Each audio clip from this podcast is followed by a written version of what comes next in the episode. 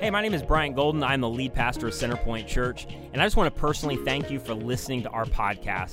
And I also want to invite you, wherever you are around the country or in the Tampa Bay area, to join our digital online campus at centerpointfl.org. And here's what you need to know our vision is to create an alternative to church as usual for all people. And all that means is, regardless of whether you've been a longtime follower of Jesus, you're new to faith, you're investigating faith, or you don't even know what you believe, our goal is is for you to feel like you belong, even if you never believe. And so, thank you again for listening, and I hope today's message encourages you and helps you. You guys ready to start this series, Awakening? No, you ready? You re- okay? All right. So here's what I want to talk about. All of us have known people with unshakable faith. I don't know if you describe it that way, but it's those people that no matter what hits the fan, no matter what life seems to throw at them, no matter what seems to derail other people, it doesn't derail them. And it's not that they're naive or that they ignore reality, but somehow they're just not shook by it. In terms of they're able to somehow maintain confidence and hope in God anyway. I think even if you're struggling with faith or you're not sure if you have any or you're starting to lose your faith, and I'll talk to you in just a minute, there's something still that's inspiring about that or admirable about that, right? Um, I use this example a lot, but it's the closest example I've been able to be a part of. But watching my mom and dad walk through several tragedies and still walk through it without their faith being lost. The first was when my brother passed away unexpectedly uh, when I was 17, he was 27. And watching my parents navigate what nobody can imagine, you know, unless you've gone through it, which is losing your firstborn. And I remember my dad being interviewed by different news outlets and, and him being like real about the pain and the heartbreak, but in all of those, still expressing unwavering confidence and trust in God anyway. And I, I saw the same thing when um, my mom was diagnosed with Alzheimer's in 2014, and um, early on, I would have conversations with my parents constantly, and they it sucked, and they hated it, and they were grappling with all the emotions that you can only imagine that you would feel, and yet in the midst of that, I would have these conversations, and they would just remind me over and over again that we believe that God loves us and is with us and is for us, and ultimately, we would never choose this, but we do not doubt the hand the providence, the grace of God, and He will see us through this. And over and over again, my dad would say, Listen, like, why wouldn't I suffer? Why would I be any different than anybody else? And I watched them walk all the way through that journey. My mom going to heaven in end of 2019 with, with unwavering faith and confidence in God and you look at that from the outside and like there is something inspiring there's something awe-inspiring about it to go like how do you walk through things like that believing that there is more than just this moment there's more than just this life and that even in circumstances where everything is flying off the rails to maintain this reality that god loves me that god's for me that god's with me and that somehow he's going to see me through like, here's really what I would say about that it, it is amazing faith. And here's the thing that's, on, uh, that's awe-inspiring that we're captured by that maybe you've never thought of. You're generally not that moved by people's obedience. You're not even that moved by people's knowledge. The thing that captures your imagination is faith. That's the thing that moves the needle. That's the thing that moves you and I. And so the questions that I want to answer in this series is where's that come from? How you get that? Like, where, where do you get that kind of faith? And here's what I'd say as we talk about this like big word awakening.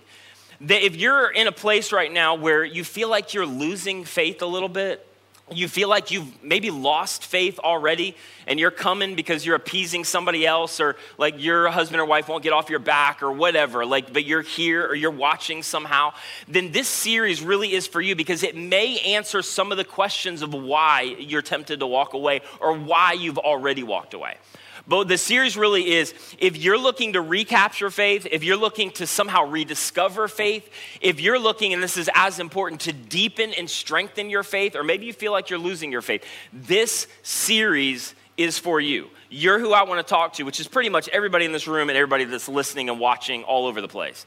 But here's the thing as, as I set this up here's what you'll discover about Jesus in the Gospels, which is like Matthew, Mark, Luke, John, story of Jesus' life the story of Jesus' ministry, the thing that you will find that maybe you've never discovered is that Jesus was only amazed two different times. and one was positive and one was negative. But what you find capturing the imagination and heart of Jesus appears two different times in the New Testament, and it gives us incredible insight in terms of our journey with Jesus. The first time Jesus was with his guys, with his disciples, and he was with his disciples and a roman centurion comes to him which like right off the bat right there i know that you don't really get the tensions maybe the first century. All jesus disciples were like why do you even have the nerve to talk to jesus like you are a Roman centurion. You are all about the enemy. We do not associate with Romans. Um, you guys are oppressive. You guys are an enemy to our religion. You're an enemy to our way of life. They're thinking Jesus is coming to set up a political kingdom. So they're like, any day now, we're going to overthrow you, and Jesus is going to set up his political reigning kingdom on earth. And come on, you have the nerve to approach and talk to Jesus? And so the Roman centurion approaches Jesus and he doesn't stop there. He says to him, Hey, I've got a servant at home and he's sick and he's about to die. He is, eventually, he is dead, and I, I need you to come and heal him. And again, Jesus' disciples are like, Are you serious? Like, it's enough that you would have the nerve to talk to Jesus. Now you are asking Jesus for a favor. Do you not know who you are? Do you not know that we don't associate with you, with you? And then Jesus does the most offensive thing. He's like, Shh, shut up, guys. And then he looks at the Roman centurion. You won't find that verse, but it's implied. He turns to the Roman centurion and says, Hey, you just tell me the way home, and I'll follow you and I'll heal your servant. And then I love the response. It's so amazing. The Roman centurion basically looks at Jesus and says, No, no, no I, I've, I've been watching you. I have a little bit uh, an idea of who you are you don't even need to do this. I kind of know how this works. And Matthew records it, Matthew 8 9. Here's what the centurion says For I myself am a man under authority, and I've got soldiers underneath me. And here's basically what the Roman centurion is saying. He's listen, I've been watching you, Jesus. I've watched the miracles. I've heard the news headlines. I know what you've done. And I know, uh, at least at some level, who you are. You are somebody that represents somebody else or something else that's bigger than you. Because otherwise, you could not do the things that you do. You are not of this world. You are not like us. And so I'm understanding that you are representing something bigger. And in some ways, the Roman centurion would say, I relate to that because I represent Rome. And when I issue a command, people listen to my command, not because of me, but because of who I represent. And Jesus, I'm understanding. You're representing somebody. And so you don't even have to go to my house. Just do what I do. When I issue a command, people do it. And if you would just issue a command, Jesus, I've seen enough from you to know it'll just happen and it'll be done. And so he says this, verse 10 when Jesus heard this, this is so important. Jesus was what? Jesus was amazed. Now, here's the thing like, by what? Because Jesus had just healed a leper right before this, and Jesus wasn't amazed at that. Jesus healing people all the time. This is pretty much a regular day.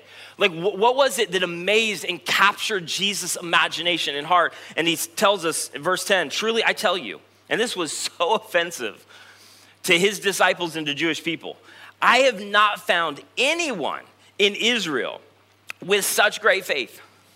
And they're like, What are you talking about? This Roman knows no theology. This dude did not grow up studying the Torah. He's a Roman. And you're talking about this guy has more faith than all of us? That's ridiculous. That's offensive. And Jesus is setting the table right here. And this, honestly, and, and, we'll talk about it throughout the series, it goes up against what many of us had handed to us in regard to what does it look like to journey with Jesus and what is Jesus most after in terms of our life. But right here, Jesus is setting the table that he is amazed, he is moved by confident, bold, out of this box, intellectually informed in spite of faith. If you want to know what God's after in your life, if you want to know where God wants to get you, if you want to know what God wants to reclaim in your life, that's it. And here's the thing that was amazing about this guy is this centurion started to put two and two together, and he's like, There's something about you, man. There's something bigger about your life. I know that you're not some mere man or mere mortal. And the moment this centurion began to recognize this, this is huge, he went all in.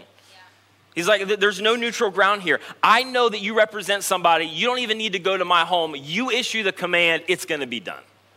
I'm all in.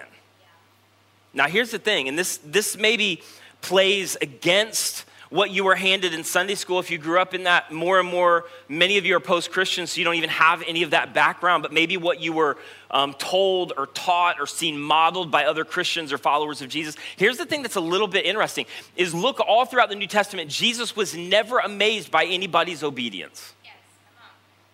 Jesus was never amazed at anybody's knowledge, didn't even register on the radar. Like, good for you. You memorized the whole Torah. Amazing. You're like whitewashed tombs, which is what he said to the Pharisees. Because it is possible to have a lot of knowledge and a lot of obedience with very little faith. The thing that God is, those are those are means to an end. Those are outflows. They're not the goal. It is possible to have obedience and to have knowledge and actually be far from God in regard to a relationship. So, the thing that moved Jesus more than anything else was an expression of faith and expression of trust. Like the second incident that captured Jesus' imagination was on the negative side. Jesus was in his hometown hometown, excuse me, teaching and he was healing. And I mean, honestly, like, how do you not get amazed by those miracles? He's healing blind people. He's causing, you know, those who can't walk to be able to walk. And everybody in his hometown are like, that's incredible. You are amazing. Like, he's a hero for a moment. And then everything kind of switches and they become very jealous of Jesus. Now, just real quick, this is just a total side note, but somebody needs to hear it. Sometimes the people who are most familiar with you are the people that will have most, most of the issues in recognizing God's work and what God is doing in your life. Do not let anybody define who you were and overshadow who God has made you and who you are in this moment. Nobody gets to define you other than the one who manufactured you and is working in you. And sometimes he's doing things in you that are far ahead of what people are familiar with from your past, yeah? So that's kind of where Jesus is at. And in Mark 6 3, records it like after all of the commotion of the miracles, they're like, Isn't this the carpenter? Have you ever thought about this side note? I've said it before, but it, none of Jesus' carpentry work survived. First, like it was the, the Galilean equivalent to IKEA furniture. We don't even know if he was good. Like, yes, he was God, but was he a good carpenter? We don't know. Is this a carpenter? Isn't this Mary's son and the brother of James? Joseph, Judas, and Simon, like, aren't his sisters here with us? Like, this is what I'm talking about. Like, hey, dude's not that special. We grew up with him. We know, we know who his parents are. We know his siblings are. He makes furniture for a living. Honestly, first 30 years of his life, he didn't accomplish much. And then, verse 6, this is Jesus' response. Jesus was amazed at their lack of faith. The, the only other time in the Greek, astonished by their lack of faith. There's only two things that Jesus is astonished, amazed, capture his, captures his attention on the positive and negative side. It is great faith and it's lack of faith. Everything else is secondary. The thing that Jesus wanted to work and, and play into his first century readers and 21st century followers is active. It doesn't matter what happens, it doesn't matter what is done, it doesn't matter that I can't interpret the circumstances, but active, bold, in spite of faith. And, and here's where we get confused, though, and I don't even have time, this is a whole other series, but this is where we get confused because faith. Unlike hope and unlike optimism, always has an object. Faith, go with me for a second because this is really important. Faith has an object. If, uh, let's see, a week ago, we got on a plane, my wife and I, to meet some people in Atlanta for some work stuff. And we're getting on the plane, we're about halfway through. And uh, like I, every time I get on the plane, Nicole's a little nervous. I'm always like, it, it's good. Uh, I'm, uh, you know, I have optimism, I have hope. Halfway through this flight, the loudest alarm that I've ever heard in my life starts going off. Like, I won't do it, but I just did. But it was like that, but louder. Uh, and you know how everybody does on the plane, like everybody's trying to act chill, but you can tell that nobody's chill. Like, you know, their head's like on a swivel and their like eyes are massive and they're like looking around like, should we panic? Is anybody else panicking? And uh, like, you just do not want to hear an alarm on a plane ever. I don't care what it is. And nobody seemed to be doing anything. And so I'm like, I don't, I don't know. So I just chose to put my Bose headphones back on and listen to a podcast because like, What am I gonna do? I've got a seatbelt on, which is kind of a joke because if we're going down, I'm dead. Seatbelt's not gonna help me. Like, we just need to ride this thing out. But generally, like, I have faith and I have optimism. But here's where kind of the dynamic comes in that my faith and my optimism are not the thing that, or my hope and my optimism, I should say, is not what I'm placing my faith in. When I get onto a plane, I'm placing my faith in the integrity of the aircraft, and I'm placing my faith in hopefully the good judgment of the pilot. And none of those things, my hope and optimism is not unfounded, but it is not the basis of my faith. That's the basis of my faith. Faith always have, has to have an object. Optimism and hope are an outflow. They are not the object of your faith. For 20 years, we had hope and optimism that the Tampa Bay Buccaneers were going to make the playoffs. We sucked every single year. Our hope and our optimism was unfounded. Anybody with me in the room? And then now today, we're going to beat down the Saints in New Orleans. So things can change quickly. But here's my point the object of faith, listen to me, is not a particular outcome. Like the, object of faith is not everything's gonna work out. Hey, let's just be real, man. I know a lot of preachers can get up, strap a mic on their face, and promise you something different. The reality of life just says the opposite. It doesn't always work out. Every prayer is not answered. It doesn't end the way you want. It, a bow is not tied onto it like the end of a Hallmark movie. Like stuff sometimes hits the rails, stuff sometimes flies out of control. Sometimes it does not get better. Sometimes God does not answer your prayer. Sometimes you cannot figure out why He would allow something to happen. That is not the object of your faith.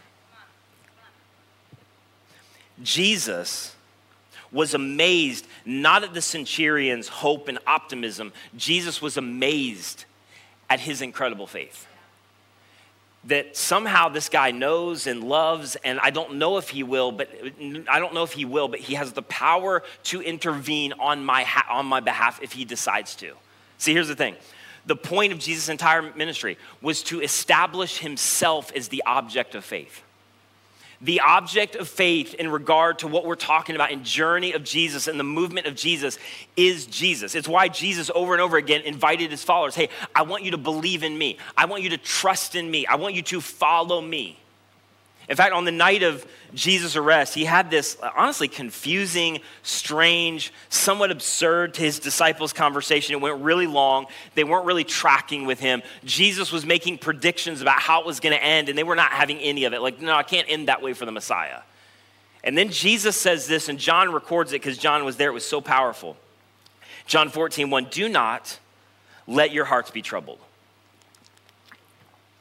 Basically, I, am telling you where this is going to go, but you don't need to be anxious. You don't need to worry. You don't need to doubt my plan, what I'm doing, and the fact that I will be with you. Do not let your hearts be troubled. You believe in God. This is, this is, a statement. And this is so interesting. This is the first time because there was no Greek word for trust in. He's not talking about believe in in terms of you just believe there's a God.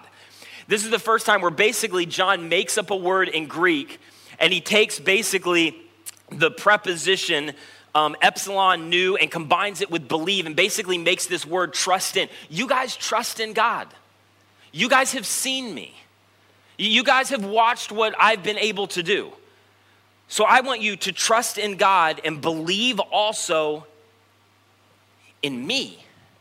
I want to be the object of your faith, not your circumstances, not the outcome, not that everything works out great, not that you've worked out great. I want to be the object in your faith. I want you to trust me like you trust God. And here's the reason that Jesus said this. This is the reason that Jesus came to show us what God is like. And he had to do that because everybody had assumptions about God. You have assumptions about God. Many of your assumptions are wrong. Many of their assumptions were wrong because what we see a lot of times What's portrayed for us, what's modeled, and what intuitively we come up with is many times at, at odds with who God actually is. And so God shows up to go, listen, most of your assumptions about me are wrong. And one of the reasons that I've come is actually to correct your incorrect assumptions. And I'm just telling you, many of us, many of you are in that place right now because you have a bunch of assumptions about God that you picked up from other people, that you saw modeled for other people that has been communicated by other people, and your assumptions about who God is are wrong. And so Jesus says, This is the reason that I've come. And then he, what he says is so offensive because he, he tells all of his, his followers and all of those who might be interested in him hey, if you want to know who God is, watch me. If you want to know what God's like, listen to me. If you want to know how God acts, God responds, God moves in the hearts and the lives of people. I want you to watch me. I want you to model what I do. I want you to follow me. Everything that you need to know about God is wrapped up in me. There could not have been a more offensive statement by Jesus. Basically, everything else is wrong, you're wrong, and everything you want to know about God is in me. So follow me. It's why one of the best questions you get asked as you're reading the Gospels, Matthew, Mark, Luke, and John, is just this what can you learn from God by watching Jesus?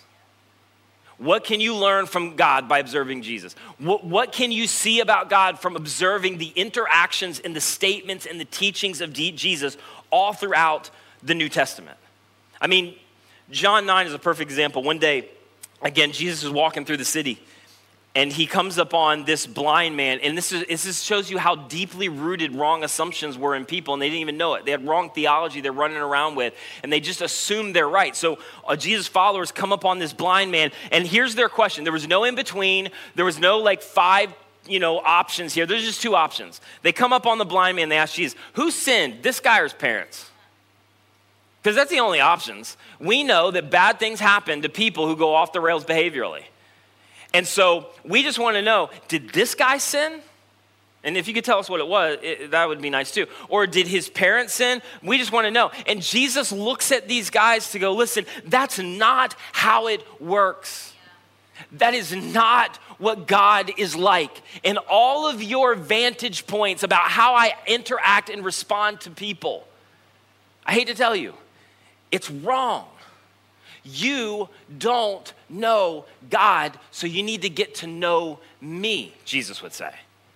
Another time he's teaching, and everybody again is gathered around, and Jesus starts into this whole message of I want you to love your neighbor, and I want you to love your neighbor the way I love you, and eventually I'm gonna punctuate how much I love you, and I'm gonna set the standard way up here. But this is gonna be the marching orders for followers of Jesus to love their neighbor. And so all the people listening to Jesus are like, okay, so define this for us.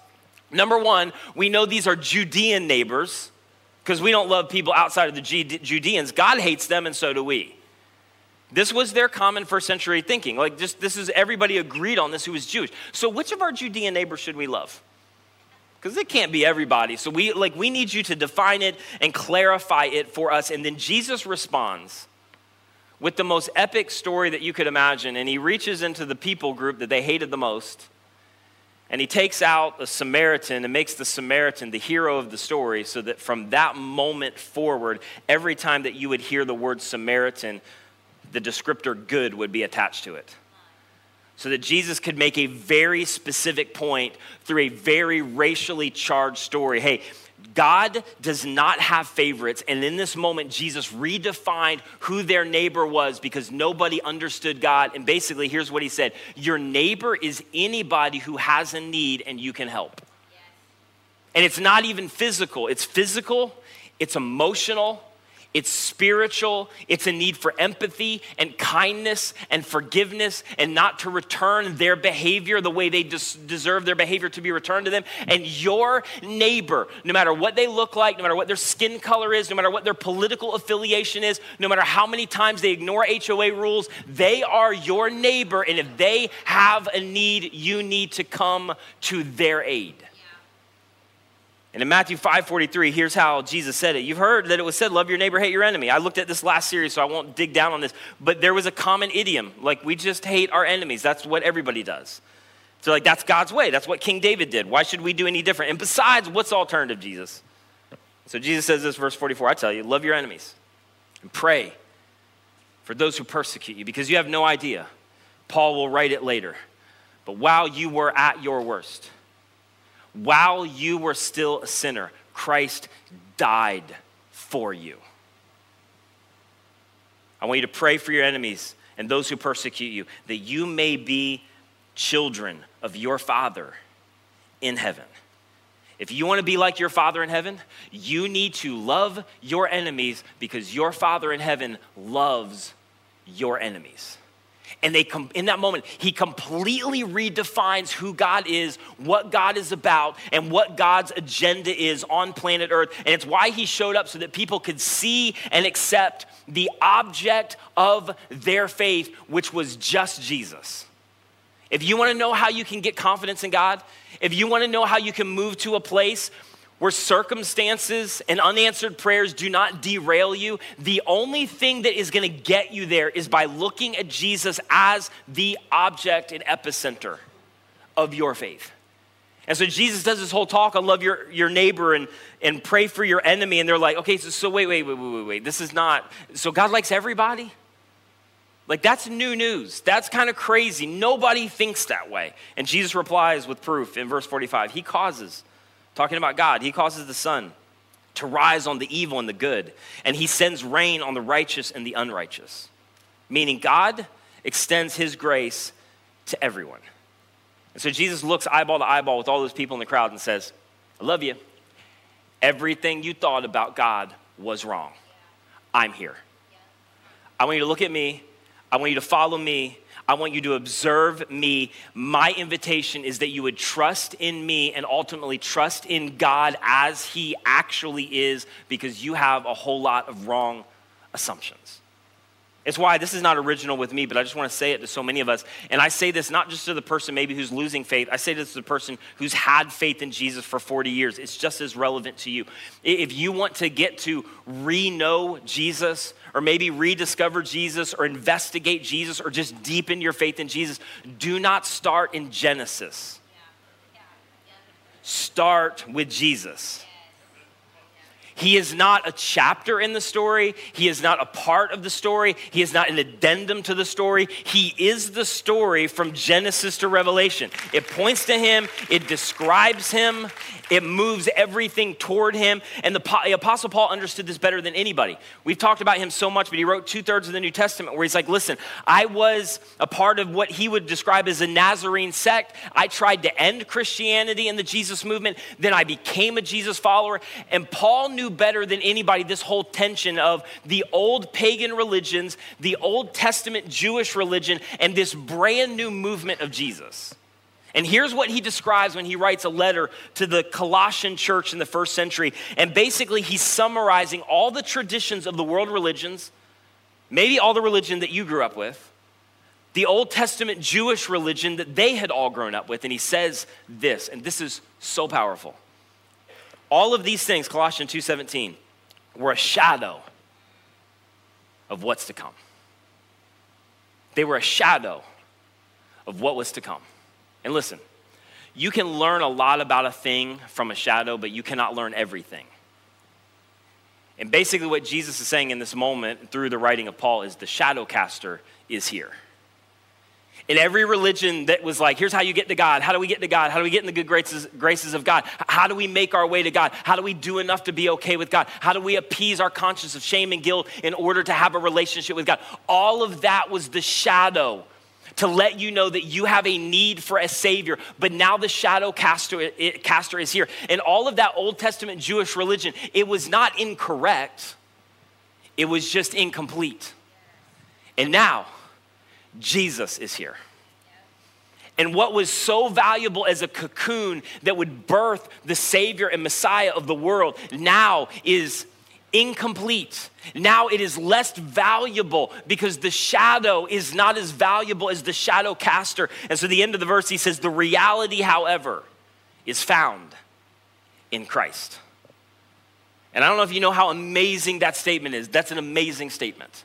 If you want to know why one of our core values, our first one on a list is Jesus is our lead story. Because he is the reality of everything that God wants to communicate to humanity. And all of these guys had grown up with the shadow, this religion 101, and they had done their best, best to piece together what God was like. And finally, Jesus shows up to go, okay, I have a whole bunch to explain to you guys. And you guys have a whole lot that you have to unlearn or deconstruct.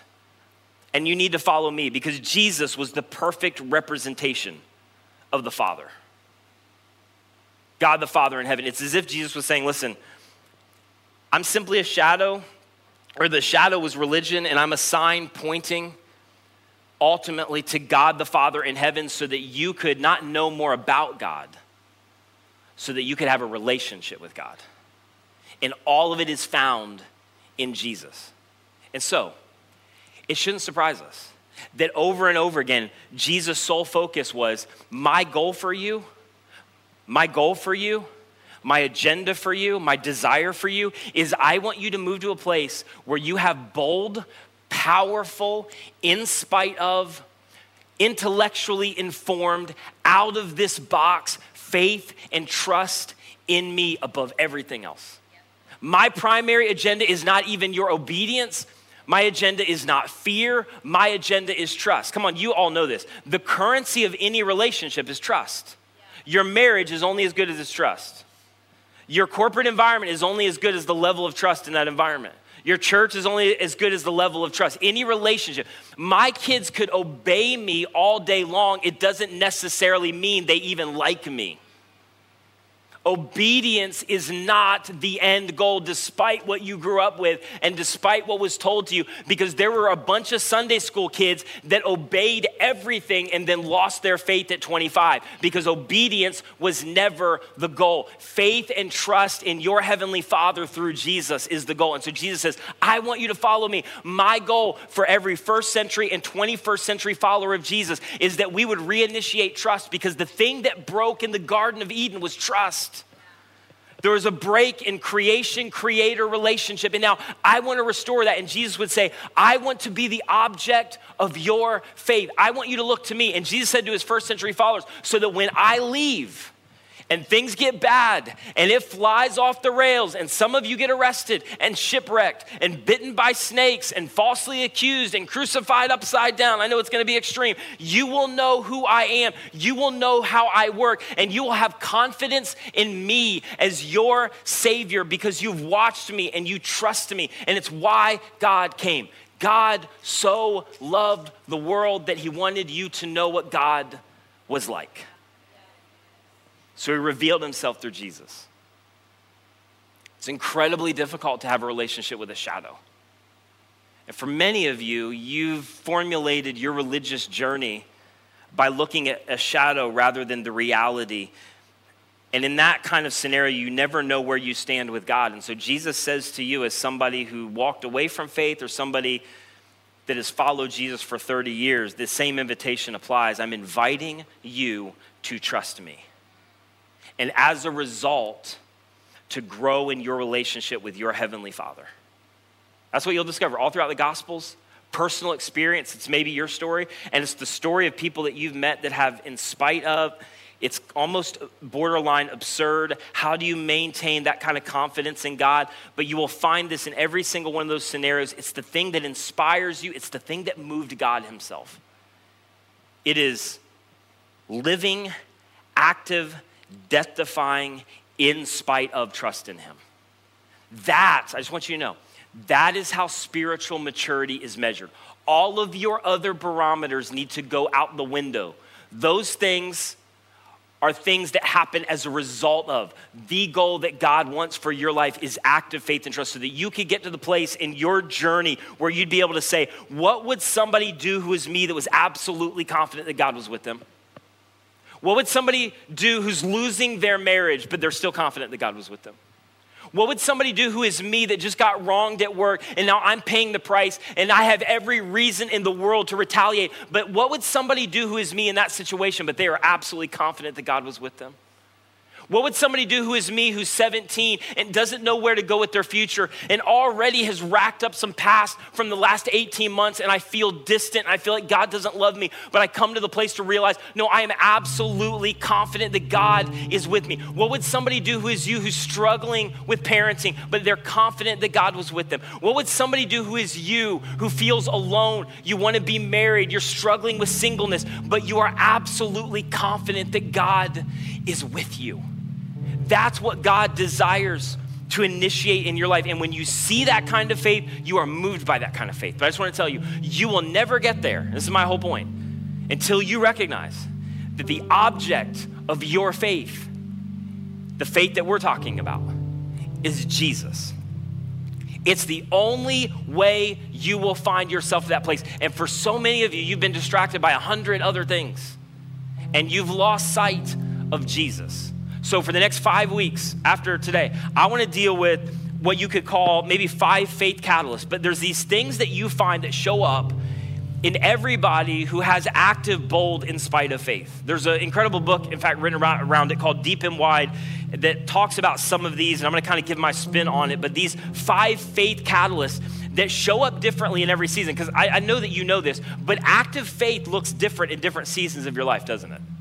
So these things I'm gonna talk about for the next five weeks, they're the things that when you position yourself for this, you give God the opportunity to work in an extraordinary, extraordinary way because it's different for all of us. What are the obstacles to middle school faith? That's a question that I ask myself all the time. What, what are things that high school students are dealing with that have the potential to derail their faith in Jesus? What does it look like in marriage? And what are some of the things that maybe sometimes can distract you or work against your faith? What are some of the obstacles to faith when you're trying to raise kids or you can't have kids? Like, like how, how do you maintain confidence and trust in God when you're losing a marriage or losing a kid? How, how does that happen? How, how do you maintain trust when you've been so embarrassed and hurt by other followers of Jesus to the point you're not even sure you want anything to do with this? How, do you keep moving forward to trust Jesus, the epicenter, the foundation, and the object of your faith? Where do you get that? How do you maintain that? So, for the next five weeks, that's what we're going to look, look at. And it's important in every season. And I just want to end with this because I want to encourage some of you because we are all over the map. Atheists, agnostics, 30 year followers of Jesus are all housed in this place and online every single weekend. So, I just want to say this to you. If you've begun to lose faith, this series at some level might begin to explain why for you.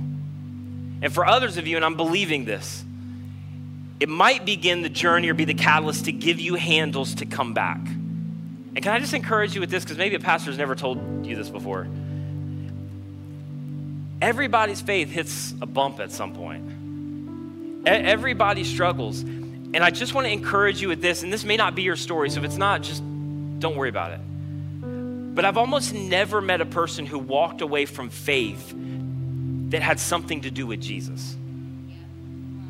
Can I be really vulnerable? There was points over the last year and a half and what I've seen happen with the greater body of Christ and the church and evangelicalism that if I wasn't tethered to Jesus, I, I, can see the temptation of some people to be so disillusioned where they would just go, I'm out. I don't want anything to do with this. And the only thing that got me through that, and sometimes I'm just being really honest, you don't have to agree with my story, it's my story, of, of almost being embarrassed by other people that would label themselves followers of Jesus and Christians. The only thing that got me through that was my anchor, the object of my faith, which is not the church, it's not the other Christians, it's not evangelicalism, it's not these movements that we make that we want to slap Jesus' name on. It is Jesus, the author and the finisher of my faith. And so, for some of you, I just want to encourage you in this journey of either trying to strengthen your faith. It's not that you don't believe it, you just need strengthened for others of you to regain, recapture the, your faith. Just knowing you're not alone helps. And here's one of the things that helps me is that knowing that just about every single one of Jesus' initial followers at some point lost faith. You are not alone. And so next week, we're going to begin to talk about these five catalysts of how do you rediscover, reclaim, strengthen your faith. Do not miss next week. Do not miss the opportunity to invite somebody to care enough to have 30 seconds of courage because here's what I'll promise you. You know a bunch of people around you who are there right now who have been there that are walking through the same stuff and they're looking for answers. And this is your opportunity to be salt and light where God's placed you. Invite somebody to come with you and watch what God does through this series to awaken, to grow, and for some of you, to recapture your faith in Jesus. Would you guys stand with me? Jesus, I thank you for who you are. I thank you for what you're doing in this moment. And I pray that you would take us on a journey these next few weeks where you would do something in our heart to, in some cases, strengthen, to bolster, and to other cases, to reignite. And I know some people are walking through some circumstances right now, gra- grappling with unanswered prayers where it's been difficult to maintain confidence and trust in you. And so I'm praying for them specifically. I pray that they would feel what they're walking through. They would not ignore it, they would not be naive, but you would move them to the place to affirm what is all throughout the Gospels and all throughout the New Testament is that even in the midst of circumstances we cannot understand, you know, you are with us, you are good, and we are not trusting in the outcome or our ability to understand what you are doing. We are trusting in you, Jesus, as the object of our faith, our confidence, our hope. And we pray this in your incredible name, the name of Jesus. Amen.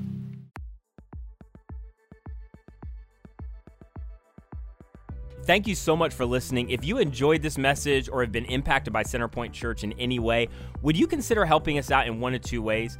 First, if you would just spread the word, share this message with your friends, family. Maybe you could go rate and review our podcast on your favorite podcast catcher, but this helps us so much more than you know. And secondly, this ministry is supported by people like you through their financial generosity. And so if you've been impacted by any of these messages, would you consider giving to support the mission and vision of Centerpoint to see people reach with the radical grace of Jesus? You can give today on our website at centerpointfl.org. And again, that's centerpointfl.org.